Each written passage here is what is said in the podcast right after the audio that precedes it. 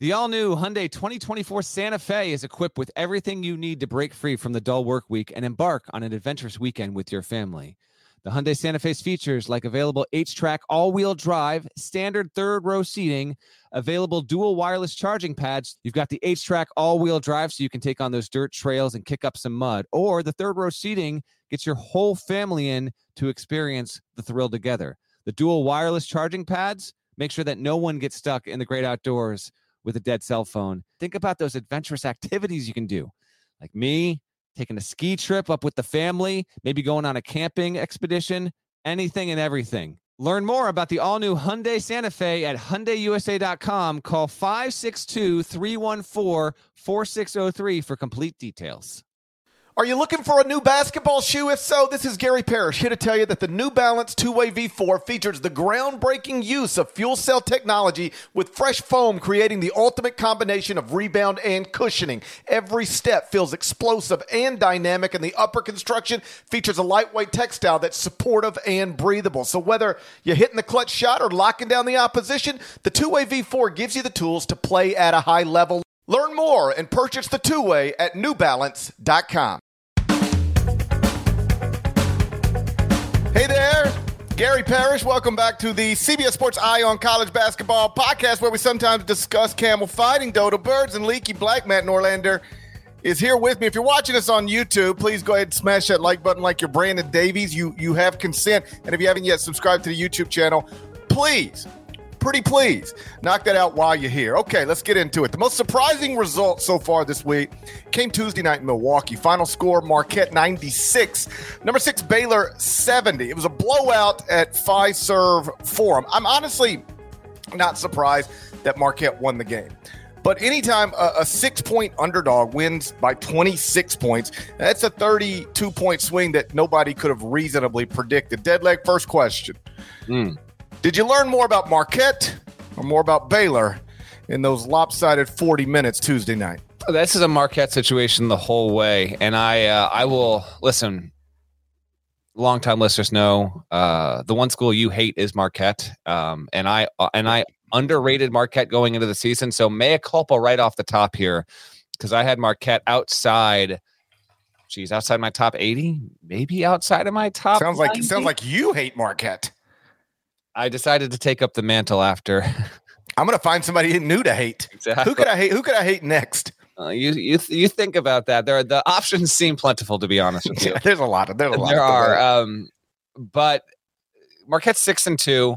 This is far and away the best win. Uh, nothing else comes close. The closest thing is beating Georgia Tech last week um, in the uh, Fort Myers MTE. Doesn't really qualify as a big win home win and a runaway route. Just outrageous. Um, Marquette's now in multiple predictive metrics, top 40 level at KenPom specifically, which uh, we know and love and hold dear to our hearts here on the podcast.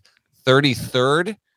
And it sets up, we'll talk about this on the Friday episode, but it does set up a really intriguing home tilt for Marquette against Wisconsin going into the season, though Wisconsin wasn't expected to be near what it was last season. I think most people thought the Badgers would still probably be a little bit better than Marquette, but that's not looking like the case right now. A Baylor certainly a little bit of concern. In fact, I saw this last night. I wanted to bring this up real quick. I Actually, uh, I think I saw it on SVP Sports Center. The stat here was, yeah, this is wild. So Baylor's had four losses while ranked in the top 10 of 18 or more points. This was the worst ever. Uh, in 2022, it lost by 24. So earlier this year, 2017, it lost by 21 to West Virginia. And then in 2012, it lost to Kansas by 18, just as it did earlier this year, losing to Kansas by 24 points. But the 26 point margin is the largest ever. Baylor has played 152 games as a ranked top 10 team. Uh, I think all of those, maybe with the exception of one or two, literally, I'm not exaggerating, have been under Scott Drew. But man, oh man, GP, what I thought it was way more about Marquette and what Shaka Smart was able to do there. Big games for that program, and kind of another really good result for the Big East, which is off to a fairly decent start here in November. I think it said more about Marquette than it said about Baylor, but I do think it says something about Baylor as well. We'll get to that in a moment. I want to focus on on Marquette. You know, as seasons unfold, um, you you can reach points where you look back and you go, okay, wow, that was more impressive than it seemed at the time. And it can reshape the way you think about a basketball team. And I think Marquette's a great example of that right now. What I'm talking about is, um, you know, Marquette um, has a close loss at Purdue on its resume. Marquette six and two with this 26 point win over Baylor, and then close losses to Purdue and Mississippi State.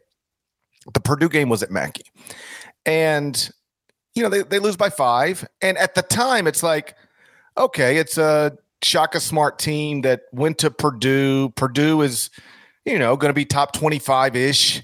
And they played them close and whatever. You really didn't even like if you thought about it that much, oh, yeah. you, you, you probably had to be a Purdue fan or a Marquette fan. It was a total, for the most part, off the radar game. How about this? Do you even remember that game? I remember it well. You remember it well. I remember it like it was yesterday. okay. I like I don't if I were to try to tell you what happened You're in like, that game. I didn't realize that was a thing until I looked up the schedule this morning. no, no. I mean I knew that was a thing, but if you tried to tell me, if you tried to say like, okay, well, like what hey GP, what happened in the game? I was like, I don't, I don't, I don't, I don't know. I don't know exactly what happened in that game. But we know a lot more about Purdue today than we knew about Purdue on the day that game was played. Yeah. Because Purdue has subsequently blown out Gonzaga by 18 points, blown out Duke by 19 points on neutral courts in Portland. You were there for that. And so now this five point loss at Purdue. Listen, nobody celebrates losses, but it looks like a like a that's a pretty good loss. And then the other one is to Mississippi State. And again, at the time, you're like, ugh, Chris Jans in year one. You, should you really be using losing that? Mississippi State's seven and zero, oh. and you know performing well in the computers. And so this morning I made some big adjustments to the top 25 and one. I, am I moved Mississippi State up, and this almost never happens. Mississippi State didn't play yesterday.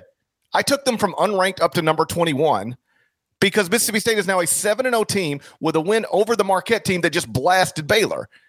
Like, if I'm going to keep Baylor in the rankings and I'm going to move Marquette into the rankings, it, it is intellectually uh, silly to not have the undefeated Mississippi State team that beat Marquette in those same rankings. So I moved Mississippi State up to 21. Marquette is now 22. Baylor down to 23. And you could be dismissive of all of this if Baylor had done nothing all season. You'd be just like, well, you know, maybe Baylor's just not good. But Baylor did beat UCLA, and UCLA is a quality team. So so what Marquette did to Baylor is impressive. What Mississippi State did to Marquette is impressive. And I think Shaka Smart's got a team that is going to uh, probably play in the 2023 NCAA tournament. It's early. These things can take a lot of twists and turns, you know, but it looks like a team that's going to play in the 2023 NCAA tournament.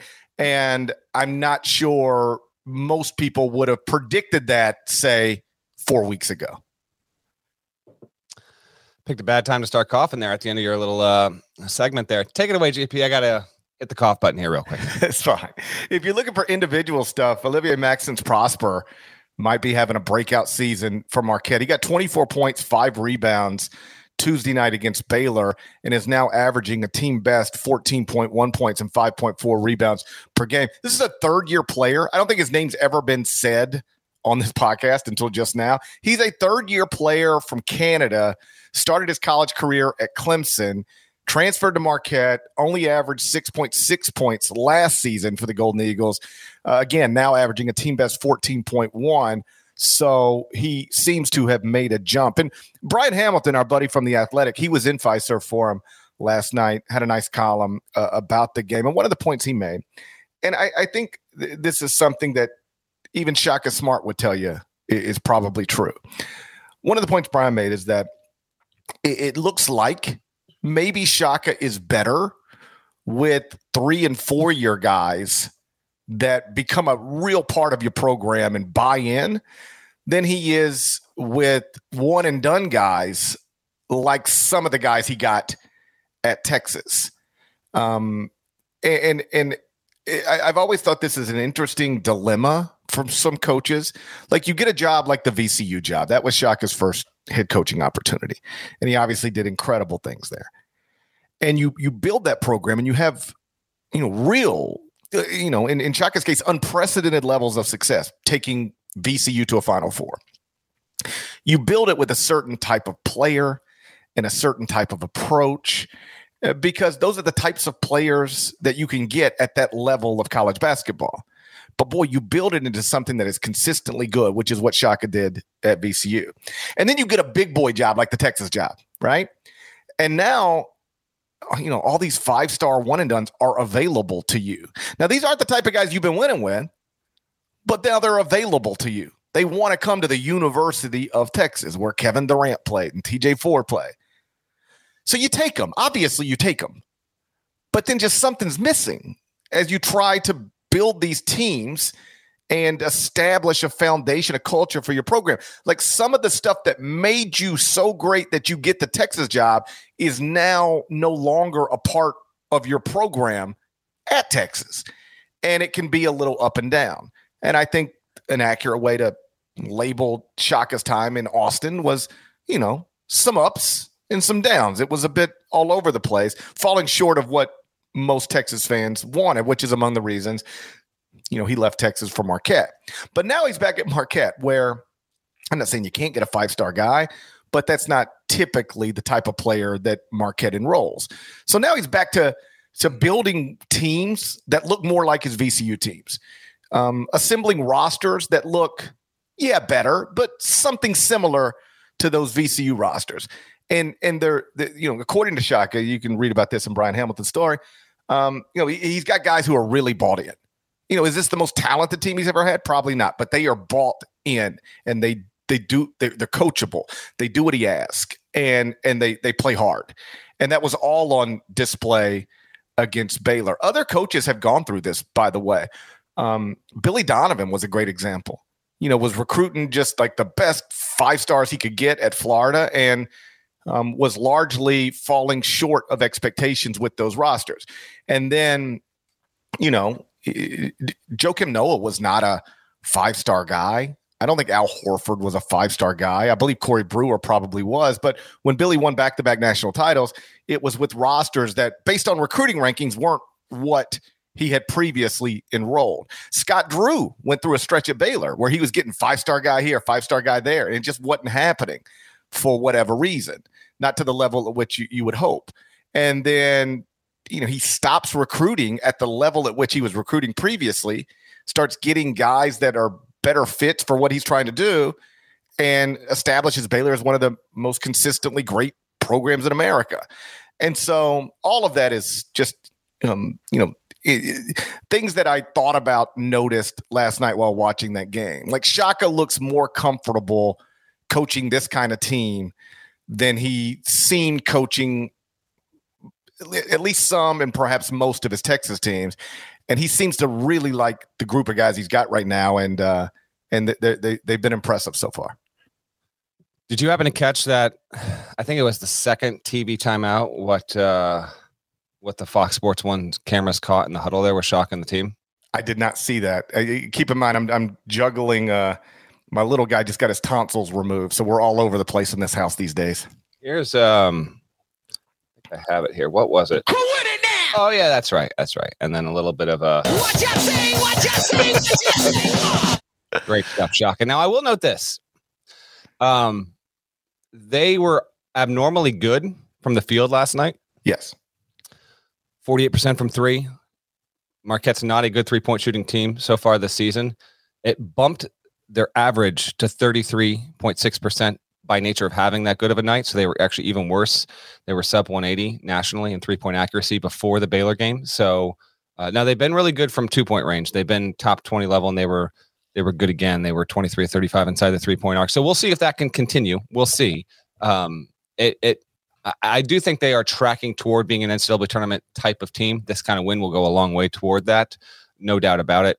Um, but right now, all their wins are at home, uh, with the exception of Baylor against non-tournament teams, and then they're one and one on a neutral um, with the win over Georgia Tech. So they'll, I think they can get there, and we'll see with the Wisconsin game this weekend. That'll certainly be a good one. They also have to go to Notre Dame on the road in uh, in about a week and a half here. So we'll see. And then quickly on Baylor, uh, to this point, Keyonte George has not been the player that we said he would be. Parrish. I mean, he's been he's been solid. Like, you know, he's had you know a couple of twenty point games against McNeese State last week. He went for he went for seventeen, but on on Tuesday night, I mean, he had 12 points on five of 12 shooting, a couple of rebounds, four turnovers, you know, was at under a point per possession there. So he hasn't been uh, high, high level yet. And then Jalen Bridges has also been, uh, I don't think has been as good as Drew and the staff thought he would be on both ends of the floor. Cryer and Flagler have had their moments. They weren't, you know, they were they were solid enough, I guess. Defensively, they're they're weak, and that's the other thing I was actually talking with the coach in Portland about this thing on Baylor. I don't even know how we got to talking about Baylor, but um, you know, the expectation is Baylor will be a Big 12 contender and will be pretty good. But there's actually a little bit of curiosity over if this team in the backcourt can be as defensively tough and reliable as the teams in recent seasons have had have been because Cryer and Flagler they're a little undersized and they are not Jared Butler and Davion Mitchell from a defensive standpoint. They just aren't. Uh, even they would have to admit that there. So it's it's just an early sign. You know, Baylor five and two preseason top five team in the eyes of some and has a nice win over UCLA, a competitive loss against Virginia, and now lost at Marquette. Um, we'll talk about this on the Friday podcast, but we actually have a. It makes the Friday matchup against Gonzaga in South Dakota all the more intriguing because one of those teams now, by nature of Baylor losing, is gonna is gonna leave as a three loss program uh, he- heading into the weekend there, and Gonzaga and Baylor both uh, both have had reasons to to smile, but also to have a little bit of concern this early, and they're both still trying to figure a lot out. Um, the guards have, like you said, been. You know, Keyonte George hasn't been what we thought, but he's been good, solid. Let's just call him solid. Yeah. LJ I Cryer said he'd be the freshman of the year. He has not right, been. He's so he's not that right now. Um, LJ Cryer's been good. Adam Flagler's been good. So the guards, I said in the offseason, Baylor might have the best three guard lineup in the country. And I'm sure you can statistically find uh, backcourts that are better, but like I, I, I'm not ready to move off of that just yet. The front court, though, is lacking. You know, last season, you go look at Baylor's front court minutes. You had Jeremy Sochan, Matthew Meyer, Jonathan Chamwachachawa. Sochan's now in the NBA. Meyer transferred to Illinois. JTT's hurt. You know, West Virginia transferred Jalen Bridges, like you said, isn't giving them much. Know, BYU transfer Caleb Lohner isn't giving them much. Flo Thamba, he just is what he is. And so Baylor's front court has been a problem and could be a problem all season. Uh, and and this is where in in uh, combination with the guards being little, you can have some real defensive problems. You know, the, these Baylor teams that have gotten one seeds or been in position to get a one seed, won a national championship, past three teams have all finished top 25 in adjusted defensive efficiency, according to KenPom. Right now, this team is 75th in adjusted defensive efficiency. And if the front court is a problem, then about the last thing you want to do is take a beating like that Tuesday night and then have to deal with Drew Timme, Gonzaga's All American front court player. But that's what's on tap. And so, yeah, I actually do think what happened Tuesday night um, makes Friday's Gonzaga uh, uh, Baylor game bigger than it otherwise would be because these are two of the best programs in America, two future Hall of Fame coaches, two preseason top 10 teams, and one of them, you know, come Friday night is gonna is gonna be a three loss team. That's right. All right, GP, we had a pretty pretty noisy Tuesday. What's next on the docket? Well, we have a developing story in College Park, Maryland, seven and zero under first year coach Kevin Willard, seven double digit victories. We're going to talk Terrapins next, but first, a word from our partners. I'm Sandra, and I'm just the professional your small business was looking for. But you didn't hire me because you didn't use LinkedIn jobs. LinkedIn has professionals you can't find anywhere else, including those who aren't actively looking for a new job but might be open to the perfect role, like me. In a given month, over 70% of LinkedIn users don't visit other leading job sites. So if you're not looking on LinkedIn, you'll miss out on great candidates like Sandra. Start hiring professionals like a professional. Post your free job on linkedin.com slash recommend today. Robert Half research indicates 9 out of 10 hiring managers are having difficulty hiring. If you have open roles, chances are you're feeling this too. That's why you need Robert Half. Our specialized recruiting professionals engage with our proprietary AI to connect businesses of all sizes with highly skilled talent in finance and accounting, technology, marketing and creative, legal, and administrative and customer support. At Robert Half, we know talent. Visit RobertHalf.com today. So Maryland's now 7 0 under first year coach Kevin Willard, seven double digit victories. Terra Terrapins are the latest team to absolutely embarrass Louisville. Beat the Cardinals 79 54 on Tuesday night. Are you you buying Maryland as a Big Ten contender in year one with Kevin Willard, or is it too early for that? How about that? Uh, I know you and KB talked uh, plenty about the PK eighty five stuff, so I'm not gonna I'm not gonna repeat that on this pod. But um, with the Big Ten race not yet officially starting, this will actually start Friday when we've got a, a very big. We got a lot of stuff. We got some Friday games to talk about on the Friday pod, man. Can't Illinois wait. is going to play at Maryland. Uh, a couple of really good teams right now, but right now early. Uh, well, and we're going to talk Hoosiers in just a minute here. They've got a big game on Wednesday, but Purdue, Maryland, Illinois, Indiana feel like the top four. Although, you know, listen, I'm not going to put uh, Iowa. We'll see. Michigan State's hampered with some injuries right now, but it, we knew the the Big Ten would get interesting in a hurry. It actually has. Good on Maryland. What a nice little start here for Willard. I think I mentioned four or five episodes ago. When they got off to a 4 0 start, I think he was the first Maryland coach, I think, to ever start 4 0 or 5 0. Now Yeah, he's he, he keeps being he keeps being the first Maryland. Every game you get the notes. He's the first Maryland coach to ever do what he just did. and Donta Scott has been uh, terrific. He was on my preseason list of top 101 players there. Uh, senior has continued to be, you know, just a, a good, uh, you know, power wing threat, if you will, uh, because he's he's a big, but he's you know he's 6'8", 230, 225, 230, and he's shooting 43% from three point range this season. And he kind of makes it all come together for the Terps there. But it, this is a roster for the most part. Like I would think, and if you're a if you're a podcast listener and you're a Maryland fan, you're familiar with the roster. If you're a diehard college basketball fan, you might be familiar with the roster. But you know, here here are the names of the dudes that are wearing Terps threads this season: Hakim Hart, Julian Reese, Jahmir Young.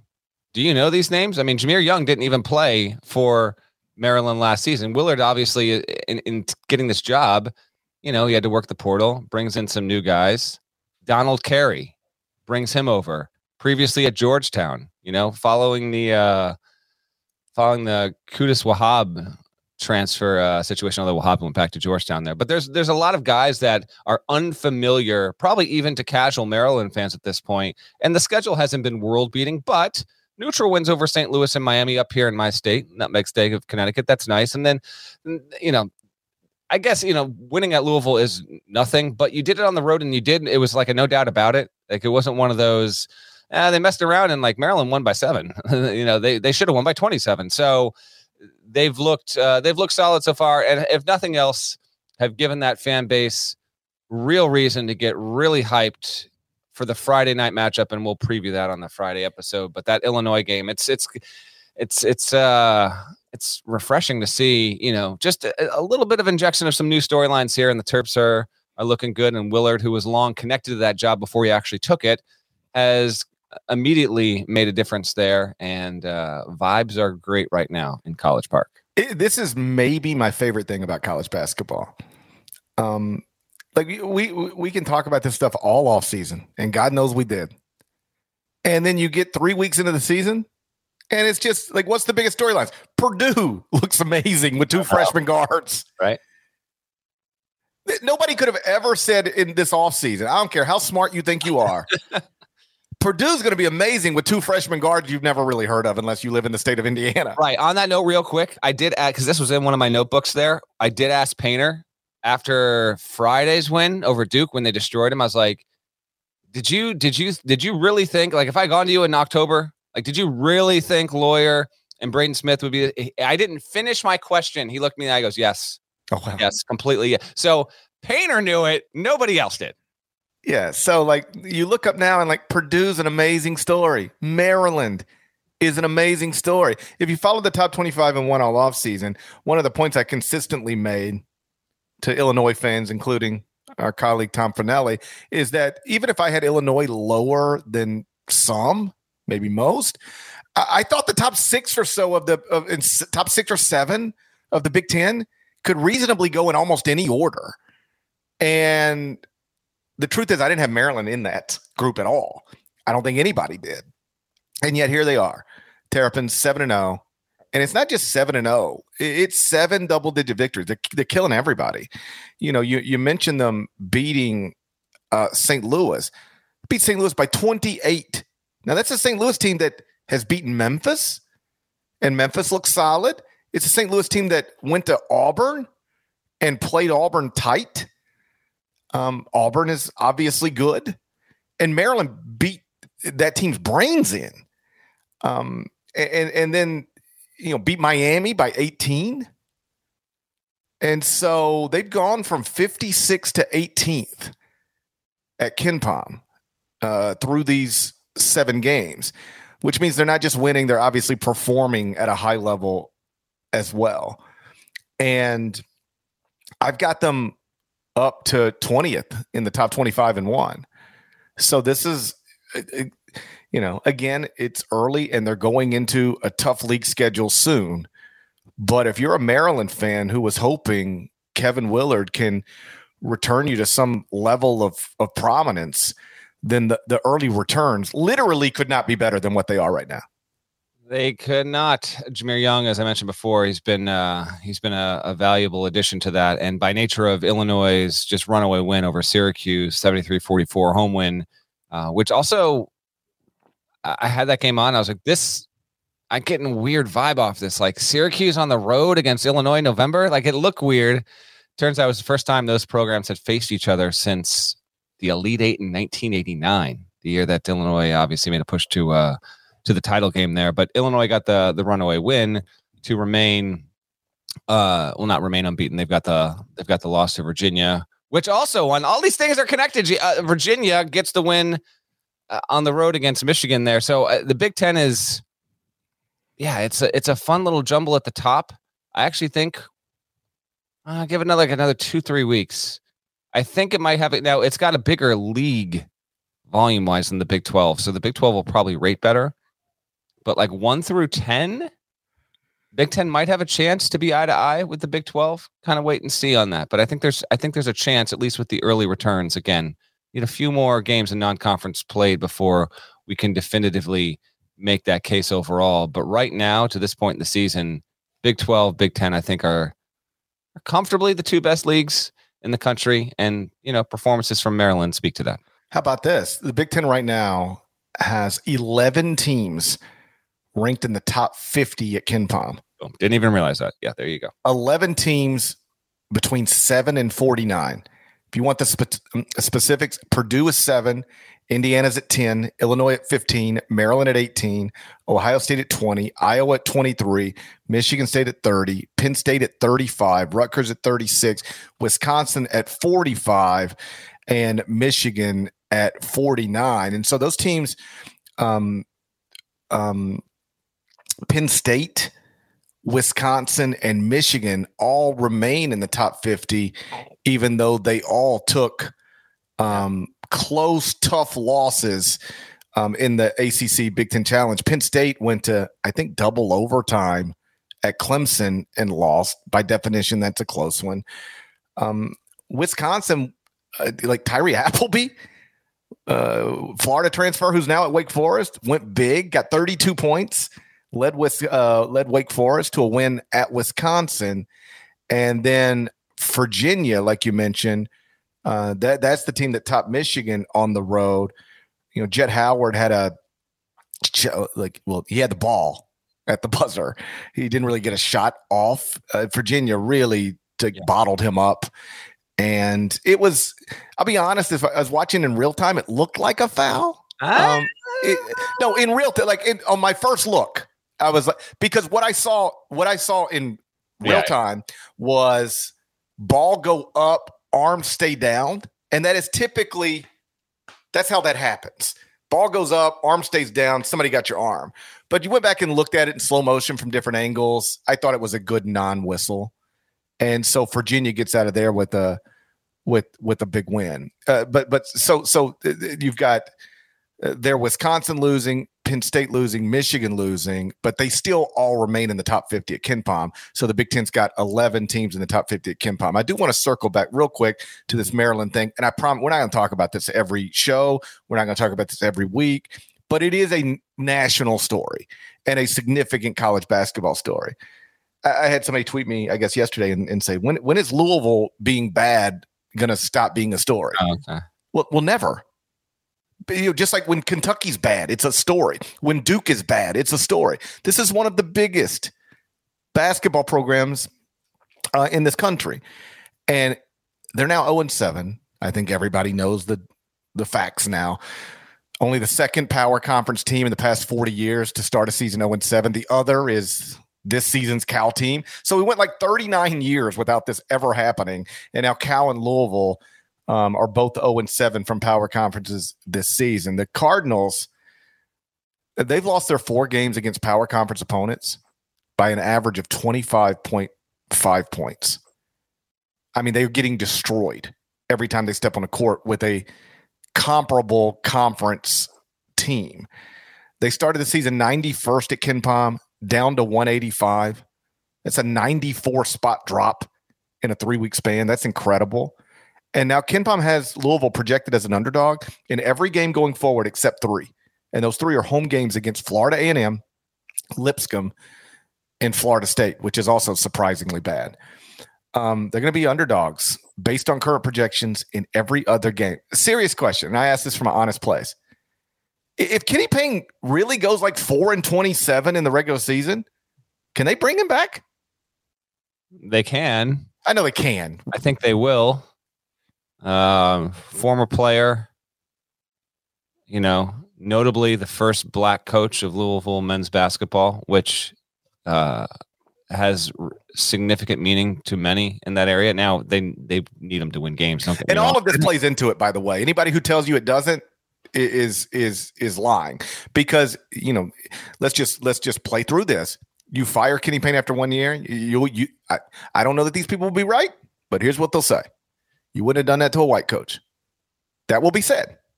And so that's something that that's just part of the it's part of the conversation. I do not think he will be it would have to be I mean, if we really get to a point where we're at the end of the season and Louisville finishes with four wins, four wins, you know. I don't, by the way, I don't think that's out of the question right now. It's not. And that is just such an abject disaster that my answer could change if that is the reality eh, when we get to the first week of March. But I think he's getting, I don't know, put me at 98.5% that he will get a second year. And I know it's terrible right now. It's terrible right now. But I, it, eh, as long as nothing off the court eh, materializes or anything like that, and we're just talking about game results, I think he gets a second season uh, because of who he is and what he means to that program and, and his history there and within the state and all that stuff. I just, uh, it would be hard for me to to see him getting fired. But, but again, like we really do get to the end of the season and Louisville has four wins. And I guess nothing should be off the table at that point. They've been so bad, Louisville, that the computers can't even keep up with it. My point being this KenPom had Maryland projected as a 10 point winner at Louisville, and the betting markets made Maryland a 13 point favorite unless there's like injury, suspension, stuff like that, uh, the the the the number in the betting markets doesn't usually move that much away from what KenPom projects, and yet. I think what the betting markets realized on some level is uh, the computers cannot properly account for yet just how bad this basketball team is. So we're going to add three points to this and make it Maryland minus 13. And then Maryland goes and wins the game by 25. I mean, these scores are outrageous. Lose to Arkansas 80 54, lose to Texas Tech 70 38, lose to Cincinnati. Cincinnati's like probably not even an NCAA tournament team 81 62, lose to Maryland 79 54. When you are getting beat this badly, it means one of two things. Either your roster is so inferior to everybody you're playing which I just fundamentally don't think is true. I don't think the roster's good. It ain't this bad. But but but that's one explanation for it. The other explanation is that you, you you're not doing the job. And and I, I am scared for Louisville fans that we might find out a combination of those two things has really torpedoed this whole thing. And here's the the truth. No matter what the explanation is, if it's a roster problem or a coaching problem, they both fall on the same guy. This is this is unimaginably bad. And and I don't think it's crazy to think they might win like four games, five games the entire season. And if it's four or five wins and a string of 20 point losses, then I I think you got to make some real real hard decisions. And I, I I guess if I were if I had to bet my 401k right now, I'd say he's back for a second year, but I'd rather just not bet and and watch it play out because I'm not certain of that at all. Yeah, it's uh, because they've been so bad. It has become a sideshow. Uh, we'll uh, yeah, we'll wait and see. But yeah, Louisville games have gone from this weird like non-event because they're bad to like they're so bad like I don't think they've covered in a game yet this season. Uh, it's, it's no, it's, it's it's it's awful. And the reason, by the way, that power conference teams never start zero and seven, regardless of how bad they are, is because you've got buy games yeah. in your top in your first seven games that you're just gonna win, or at least you're not gonna lose them all. Yeah, but Louisville lost them all. On that note, uh, just a couple quick uh, couple quick pieces to pick up from Tuesday night. Um, we'll talk well, real, quick. Let me say one more thing. Let okay. me say one more thing on this, then we'll move on. I promise. Um, somebody in the comments says, I, I don't think you can fire a coach after one season without misconduct. I would, I would just ask why. Why can't you? You know, if you, and, and this isn't just a basketball thing, this could be uh, a talk show host thing or uh, an anything. If you hire somebody under the idea that they can do A, B, and C, but then you get them and you see it up close and you go, they can't do this job. Then what is the point of doing a second year? If you reach the, and I'm not saying I or anybody else should have or has reached that conclusion about Kenny Payne, but if you do reach that conclusion after one season, this guy's been on campus for a year. We've watched him run his program. We've watched him run practices. We've watched him coach games. He cannot do the job. If you reach that conclusion after one year, not only should you make a change after one year, you'd be crazy not to. And so that's why I wouldn't take it off the table because we could get to a point where the Louisville administration just goes, We love this guy and we wanted this to work, but it is undeniable at this point that he's ill equipped to do the job and we can't go forward with this. This basketball program means too much to this university and this this city to go forward with this. I, I just I'm not saying he will or should get fired after one year. I'm just saying there is absolutely a realistic scenario where you can do it and it would be the only intelligent option you got. The inverse of this right now is happening in the SEC. For Missouri fans hoping to get some love, uh, check in next Friday. They're eight, and I just wanted to mention they they won in OT against Wichita State. It was Mizzou's first game away from its home arena. Now got an OT win at Wichita State. It's a road win. They'll play South Southeast Missouri State on Sunday. That should get them to nine and zero. Oh. Next Saturday, December ten, is the biggie against Kansas. So we'll save our Mizzou talk, but I at least wanted to acknowledge the fact that Louisville has yet to win a game. Mizzou, which has played a very easy schedule, very, very, and understandably easy. Dennis Gates just got there. Um, 8 and 0, got a win on Tuesday night. Uh, good on them. Um, uh, real quick on the Virginia Michigan game because only it was just it was really really good. Um, I didn't think it was a foul at the end there. Virginia still six zero, obviously ranked um, high in the polls. Third, third GP, where are they in your top twenty five and one? Uh, what what team are we talking about? Virginia. I'm sorry. I was literally texting my wife saying, "You're good, Virginia." Somebody is down. Somebody's too loud in this house right now. I don't know who it is. Um, I got Virginia up to number five. Okay, yeah. So Virginia's you know in that top five realm. I just thought that was a. They've gotten wins away from home at this point against Baylor, Illinois, Michigan. Don't know if Virginia has the best resume of any team in the country, but obviously it's near the top there. And as I was watching that game, you know, last night, um, I just I kept thinking like, yeah, this team. I don't know if they'll get the final four, but you know what? More and more, mm-hmm, yeah, this is going to be a group that I think is certainly capable of doing it. Reece Beekman told you guys he was going to be really, really, really good this season. And damn, is he good. He is an excellent defender. He's shooting 50. Now he's only taken 14 threes, but shooting 57% from three point range. Right now, Virginia has five players, really four or five players that, have, that are shooting better than 40% from three so far.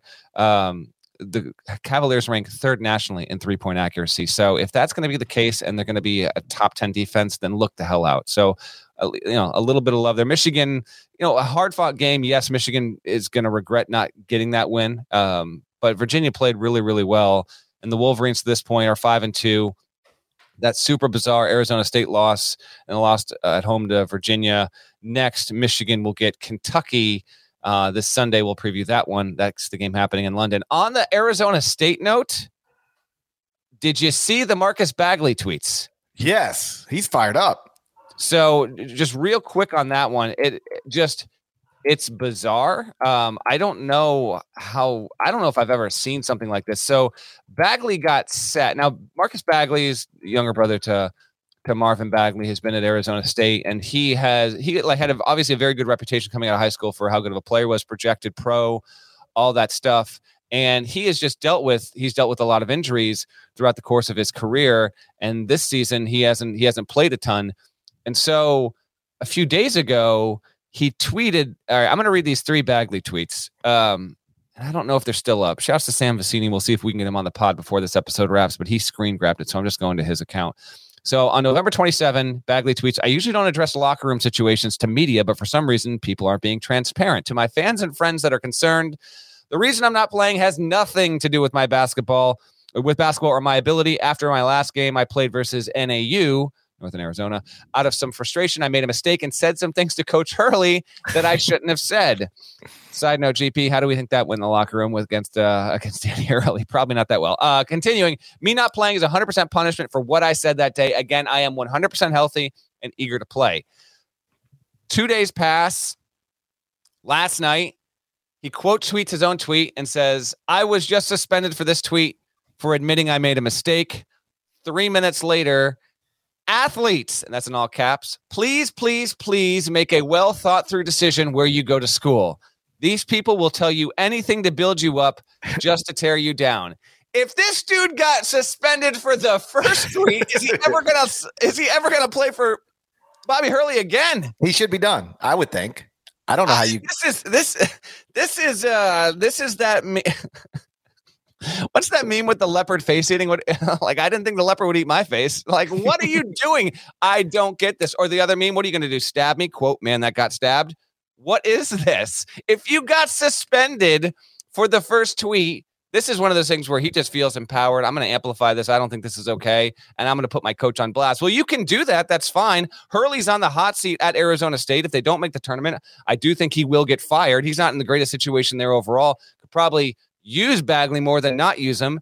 Although the argument could be made they've actually been a little bit better without him. Regardless, this is just, I don't know. We don't need to spend seven, eight minutes on this, but I at least wanted to bring it up because I thought this was irregular behavior. And uh, listen, players, if you want to feel empowered to do this, it gives us something to talk about. It certainly makes it interesting. But my goodness, you want to talk about something that prompts an emergency meeting among a staff or a team. It's it's something like this where you don't air you don't air the laundry in this kind of way.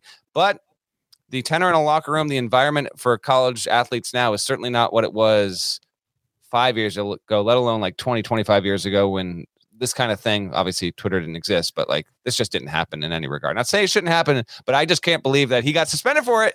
And it was like, you know what? It's time to quadruple down.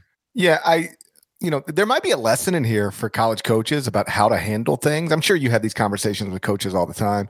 Um, you know, I, I do as well. Like, hey, if you were um, in my sho- shoes, what would you do about this? How would you talk about this? What would you say about this? I've had these conversations with coaches before, and so you look at what just happened at Arizona State, and in theory, that that could happen anywhere because all these guys are on social media now. You know that uh, once upon a time in a different era, you know, a college basketball player couldn't say something publicly unless they were on TV or on radio or talking to a reporter. Now you just jump on Instagram, Twitter, wherever you want to be and say whatever you want to say. And so it's a different dynamic. So if you look at what just happened at Arizona State and you're a different coach or even Bobby Hurley, and you say, okay, uh, how could we avoid that? Because I'm assuming what happened here is Bagley, he's been banged up, hurt his entire college career. He's probably reading stuff on social media. Oh, this guy's a bum. He's never healthy. What is the point? He can't play. Here he is, not playing again. And he was compelled to say, I want to play. I'm healthy enough to play. The truth is, I just popped off to my coach and I'm suspended. And that's why I'm being, that's why I'm not playing. He was compelled to tell the his version of the truth because in the absence of a statement, speculation fills that void and it doesn't reflect well on Bagley. So if if I'm a co- if I'm looking at this and going, okay, how could we avoid this type of thing in my program?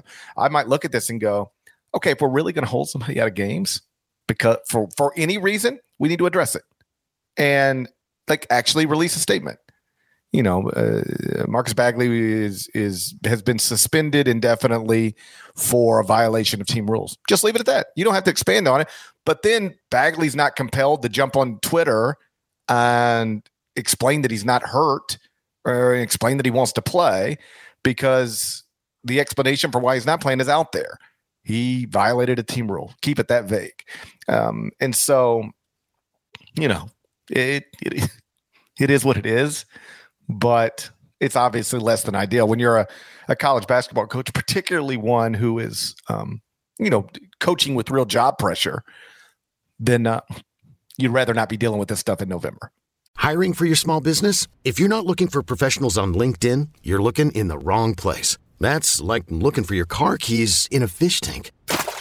LinkedIn helps you hire professionals you can't find anywhere else, even those who aren't actively searching for a new job but might be open to the perfect role. In a given month, over 70% of LinkedIn users don't even visit other leading job sites. So start looking in the right place. With LinkedIn, you can hire professionals like a professional. Post your free job on linkedin.com slash recommend today. This episode is brought to you by Progressive Insurance. Whether you love true crime or comedy, celebrity interviews or news, you call the shots on what's in your podcast queue. And guess what?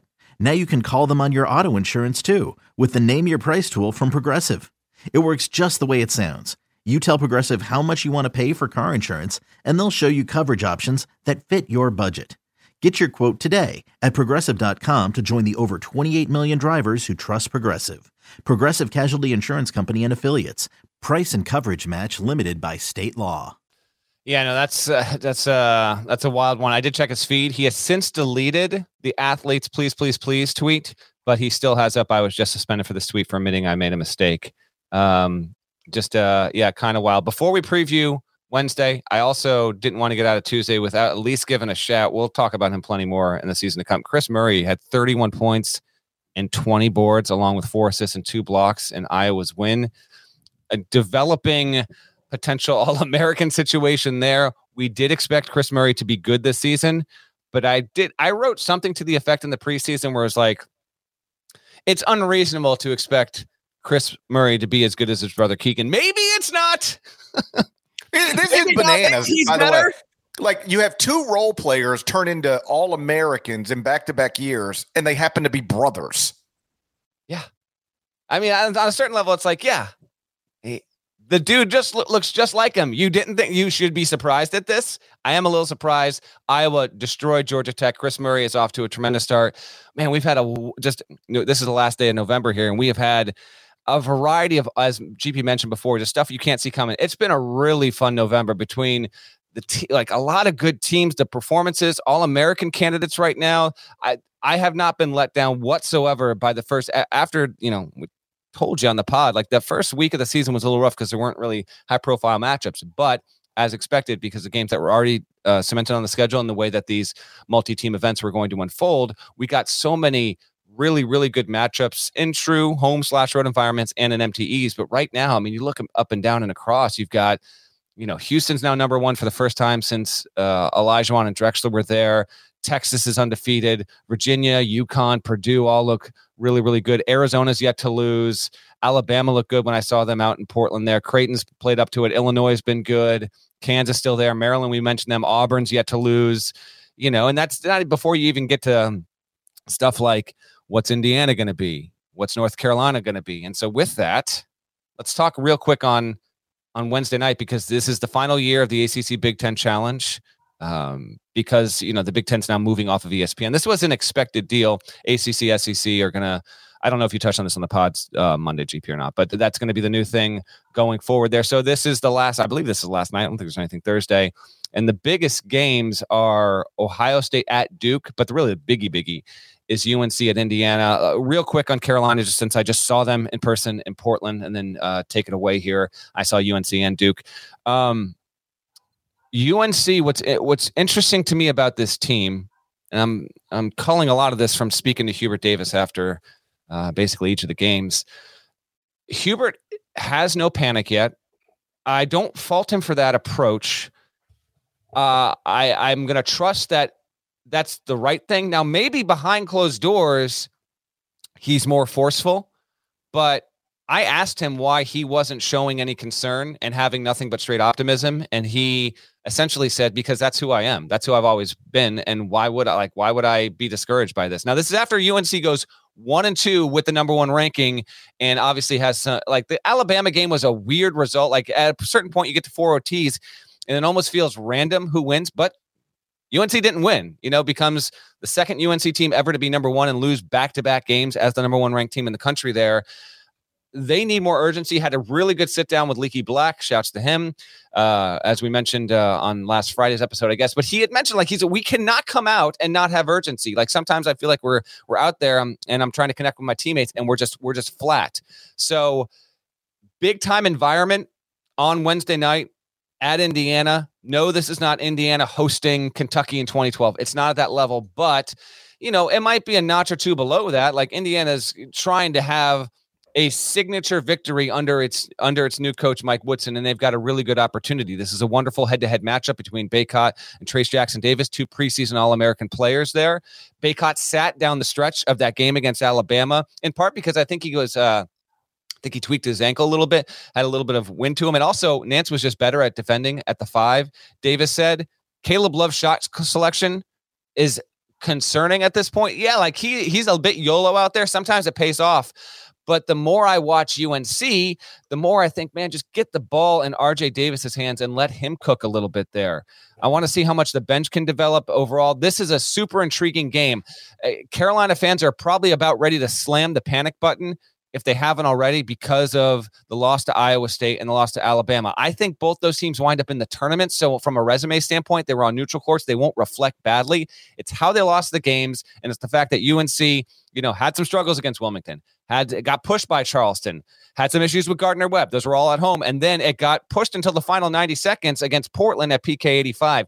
Now you're on the road against Indiana and you're on the road against Virginia Tech after this. So it's not inconceivable UNC could be five and four. That's why I think this game on Wednesday night means way more for UNC than it does Indiana. If Indiana were to lose this game, it would be its first loss of the season. Yeah, you'd lose it on your home floor. But Carolina going in was expected to be the better team. The margins might not have been that great, GP, but certainly expected to be the better team. I'm fascinated to see how this one plays out, how it looks. They have different styles. Carolina's got to be better defensively. What are your uh, expectations and just overall thoughts on on that game being the biggest one here on Wednesday night? It is undeniably the biggest game. Um, it's two blue blood programs, one of which um, was the preseason number one in the AP poll. North Carolina went from one to 18 in a week. And that is the largest drop for a number one team in the history of the Associated Press Top 25 poll. Oh, damn. They uh, started 5 and 0, but like you and I talked about, it was a shaky 5 and 0. They trailed in four of those five games. And then they lost um, two straight uh, in Portland to an Iowa State team that's probably better than we thought, and to an Alabama team that is, you know, clearly good. So they're sitting here at, at five and two. And I thought this was interesting because I talked to Chris Spatola on my radio show earlier in the week. He uh, obviously great college basketball analyst at at ESPN, and I asked him like, "Do you have any, um, you know, theories on what is wrong with with North Carolina?" Because this coach has proven he can he can have a great team. Did that last season. These players, Armando Bacot, RJ Davis, Caleb Love, Leaky Black, they have proven that they can be starters on a great team. They did it last season. Um, I know Brady Manek's not there, but Pete Nance has been fine. Like Pete Nance is fine. He's he's maybe not Brady Manek, but he's not a problem. So what what is why is North Carolina off to an uneven start again? And Chris said, and I, am paraphrasing here.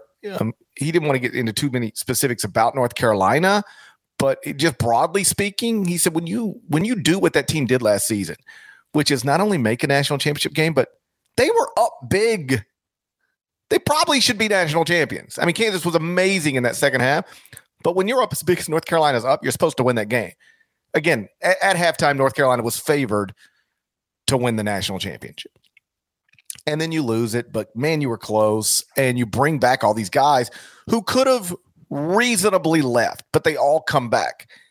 You know, he he suggested that sometimes you can have some, you know, like there's some things to work through. You know, th- th- you know about sh- you know shots and everything else that you can run into things that might be a problem now that weren't necessarily problems a year ago because people change. Name, image, and likeness is a real thing. Um, you know, just all of these things. You throw them in a pot, mix them up. You know, you you can get some issues. So that's the the non basketball stuff. The basketball stuff is mostly on the defensive end of the court. You know, when Carolina got good last season, they they they were really guarding at a high level. They're they're not right now. Um, and you know, as we've talked about all off season, because it, after Carolina wins uh, loses a couple of games in Portland, people were immediately like, see, this is just a team that got hot in the NCAA tournament and you all fell for it. And that's just not real. That's not what happened. They were six and one, Carolina was last season, in their last seven games before Selection Sunday. That included a win at Duke. They were getting good well before Selection Sunday. And then they went 11 and 2 in the final seven weeks of the season six and one before Selection Sunday, five and one in the NCAA tournament. So they went 11 and two over a seven week span. That's not the biggest sample size in the world, but it's not just the NCAA tournament either. So I'm not giving up on this team. Um, I, I think you'd be crazy to do it given what happened last year. Like February came and they, you know, middle of February, they flipped a switch and they got good and they stayed good. We're still two months before we even get to February. This this season is long, so I I still believe in this team, uh, long term. But I do think the most likely scenario is that they lose at Indiana on Wednesday night, and then the preseason number one is on a three game losing streak with another, I believe. Let me double check this Mm-hmm. Tough game coming up after that. Yeah, at Virginia Tech. Indeed, indeed. Uh, so UNC I, UNC could could by this time next week be on a four game losing streak, which is I, I, again won't be time to panic. Ah, uh, it I, won't. I, don't. Five and four, dude. I come on, man. I panicked on them last season. And but, they, but as I wrote, I think this was my final notebook. UNC did not have this kind of if that happens, if they go and uh, who the hell knows, man, maybe it's two two point losses and they're competitive style and really entertaining games and like the play is inspiring, but they did not have a stretch like this specifically at any point last season. That's the only thing. That's the, that's the difference is if it happens. UNC never lost more than two in a row last season, and it did have wins. At least you know it did beat Michigan. Now that was in Chapel Hill, but it did get that win in the ACC Big Ten Challenge a year ago. It was able to do that. It struggled against all the other power conference teams it played but it didn't have a dip like this at any point a season ago. I don't know. We'll see. Hubert Davis also made this point to me in that last season's team is not this season's team just because a lot of the guys that are returning are familiar. And there is something to be said for that. Like, I think there is something viable and real about this idea that a season ends, guys kind of go their own ways eh, throughout April and May, and they come back for summer session in June, a little of July. They get to know each other.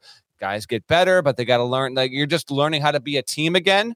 And it's not just automatic that things are going to absolutely click there. So I, I hear a lot of what Hubert is selling with all of that. But at the same time, come on, man. You've got a, a guy who should make an NBA paycheck, should, and Caleb Love, uh, a preseason All American in Armando Bacot. RJ Davis has not shot the ball well yet so far this season, but extremely competent. Leaky Black Davis himself, now he's his coach, but he's saying he thinks he's the best defender in the country. And even if that's not true, Leaky Black is unquestionably a top five def- to 10 defender in, in America. And Pete Nance has provided shooting at this level from a, from a success rate that's better than what Manek was. So even if this season team is not last season's team, and damn, I feel like we're spending a Friday segment on a Wednesday episode, but we'll see what happens here. Um, they they should be a, a, just a little more consistent than this. It's it's it's just the devil's in the details overall. You're taking Indiana. This isn't going to be a Final Four and one pick officially, but I I am taking taking and I took it for the site too. I am picking Carolina to get this done. Urgent moment on the road. Uh, I'd like to see them come out with a, a, real good purpose. I think the game will be terrific. I think it'll be close. Don't know if any team will lead by more than six or seven points the whole night, and I will take UNC in a in a narrow win. I can't stand these YouTube comments. I'm not, I'm not even looking right now. I'm on a roll. All right, let me address one thing. Oh gosh. It's um okay. Let let's let's embrace that. We we want more comments. Well, maybe if you insult the commenters, it'll inspire more people. I, I want more intelligent comments. I got no time for the stupid okay. stuff. So this this guy, he says UNC was an eight seed last year. No matter how many times GP tries to say they were good, they were an eight seed last season because what you do in November, December, January impacts your seed for the NCAA tournament. UNC was bad for much of last season, getting blown out over and over and over again. All I've ever said is that they got good, really good, and it happened before the NCAA tournament. I've already given you all the numbers. They went six and one in their final seven before Selection Sunday, 11 and two in their final 13 games of the season. In that seven week stretch, four weeks happening before the NCAA tournament, they performed like a top three team in the country, according to KenPom. I mean, according to BartTorvik.com. The only teams that were better in that seven week stretch were Kansas and Texas Tech. So I repeat, Carolina got great last season, and it didn't happen only in the NCAA tournament. That is all I've ever said. Stop right. being dumb. Okay, fair enough. Let me tee you up real quick on the rest of them, and then we'll get the heck out of here. Michigan State's going to play at Notre Dame here on Wednesday night. Sparty is down. Malik Hall has a stress reaction, not a stress fracture, a stress reaction. So he's out uh, for now. Uh, we'll see if Jaden Akins plays in this one. If Izzo has said in the previous 24 hours uh, that that's the case. I just missed it. Um, I've got a Sean Miller feature I've been working on that'll be up later on on Wednesday. Keep a lookout for that. Maybe we'll touch on it briefly on the Friday episode. But I missed it if Izzo said he would be available or not. MSU barely got out against Portland on Sunday at the PK 85. So just keep an eye on that. That, that game is going to run concurrent on ESPN2 to the UNC Indiana game. It is absolutely a two screen Wednesday night, just vintage ACC Big Ten Challenge stuff here. Kind of a, a fitting way to, for this series to go out. Rutgers at Miami is a 715 tip also worthwhile because both those could be tournament teams. Rutgers going on the road in this spot. You know, neither of these teams have. Well, Miami had some relatively high profile games buried on a on a busy weekend there. Rutgers hasn't played anyone of note other than obviously uh, a close win over UMass Lowell. Shouts to Elvis, but to this point, you know, a good a good test for both of those. I'm very intrigued about that game. Want to see what happens. I want to see what happens there. Uh, Providence is at TCU. That's just Big East, Big Twelve.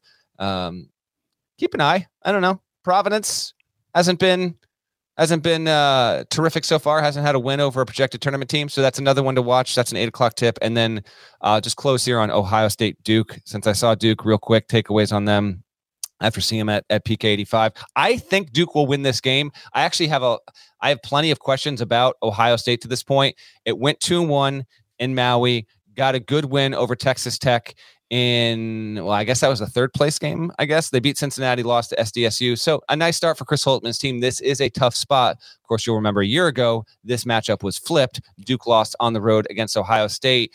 To this point, Scheyer told me that after the loss against Purdue, when it wasn't even competitive, and to me, that was more about Purdue than Duke. But Scheyer, as we were walking out to the team bus, he said they've had one practice so far with the entire team available. One practice, just one. One practice with everyone available. I do think that has real impact. First year coach, they're still young. Lively's getting there. Like I actually thought he, uh, I thought he played with good spirit overall. I mean, they got romped, but he played with good spirit considering the opponent against Purdue. Kyle Filipowski has been and continues to be the most important player so far, but I maintain, and I can't remember if I said this on the Friday show or not. I know I wrote about it.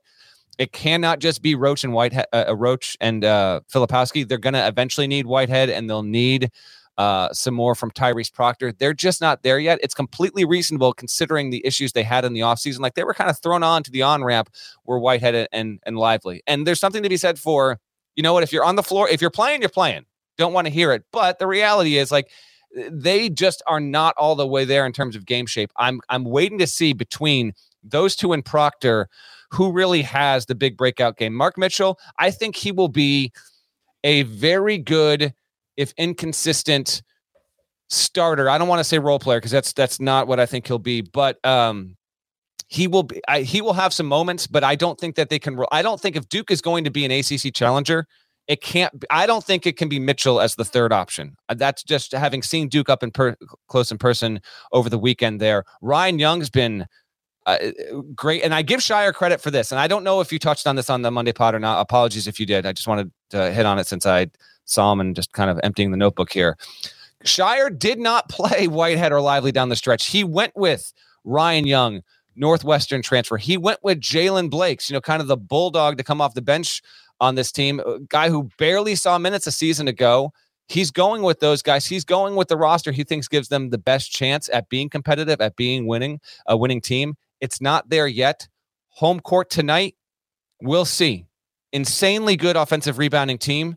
They Scheyer has coached them up tremendously well there, and I actually think they've got a good chance to be improved defensively. GP, um, intriguing one. I will take Duke to win why not? Just pick the game. Who do you think will win, and what are your expectations of this one? I think because we did pick the game for CBSSports.com. I did pick Duke to win, but Ohio State to cover. I think it'll be close. I think that's what I did. Sometimes I say I did things, and I look back and I go, I didn't really do that at all. But I think what I did was pick Duke to win at home, um, Ohio State to cover. But like Duke is Duke is shaky right now. You know. It, it's I can't say anything about the Blue Devils that I haven't said before. You know, uh, all of the preseason expectations were attached to Dereck Lively being the best freshman big in the country and Dariq Whitehead being terrific right from the jump. Like if you're going to take you know two of those top 3 prospects in the class and you know through the early part of the season they're giving you nothing it's hard to be good teams. Like if I would have told you heading, you know, into December, Jeremy Roach is Jeremy Roach. Filipowski's better than than than most people thought he'd be, but Lively's giving you nothing. Whitehead's giving you nothing. You'd be like, I bet Duke's not very good then. And that's why Duke. I'm not saying they're not very good. I don't want to put it that harshly, but they certainly aren't operating at the level their preseason rankings suggested should be the case. It is early and they're young and there's still a lot of time to get that right. But in this moment, until Lively and Whitehead are giving them the stuff that, that, that, that they were supposed to give them, I, I think things are going to be hard for Duke against quality opponents. Would agree. Uh, it might take them a little bit more. And uh, one last thing from uh, from Scheyer was like we like we.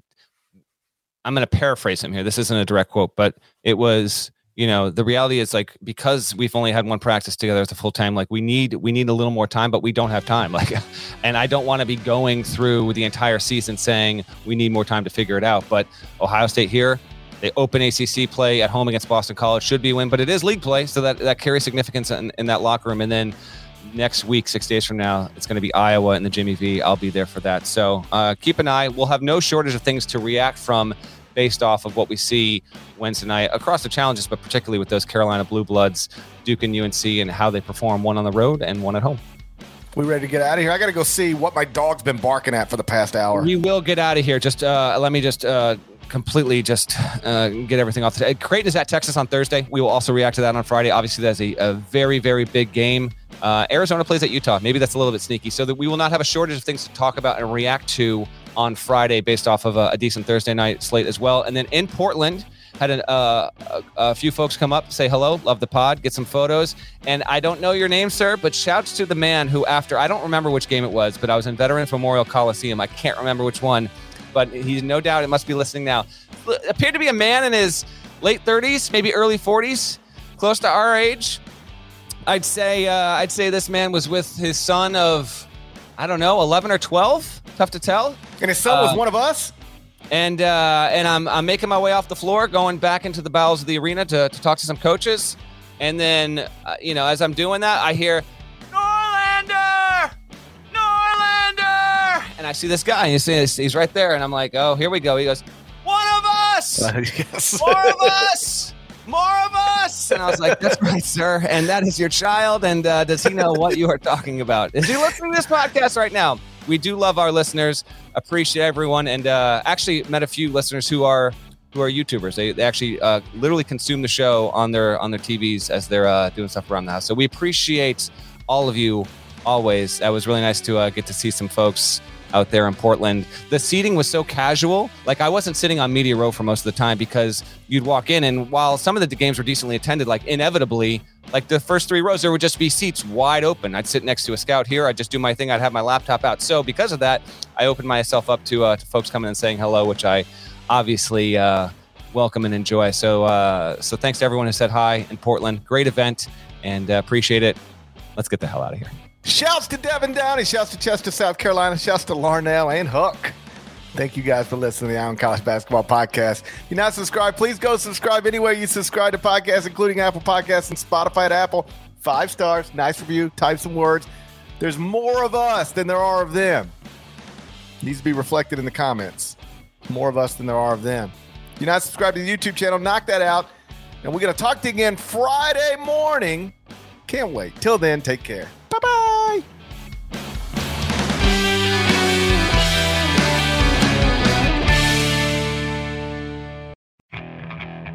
Okay, picture this. It's Friday afternoon when a thought hits you. I can waste another weekend doing the same old whatever, or I can conquer it. I can hop into my all new Hyundai Santa Fe and hit the road. Any road. The steeper, the better because my all new Santa Fe is available with HTRAC all wheel drive so I can hit the trail without a worry in the world. Heck, with three rows and best in class rear cargo space, I can pack the whole family in with all our gear.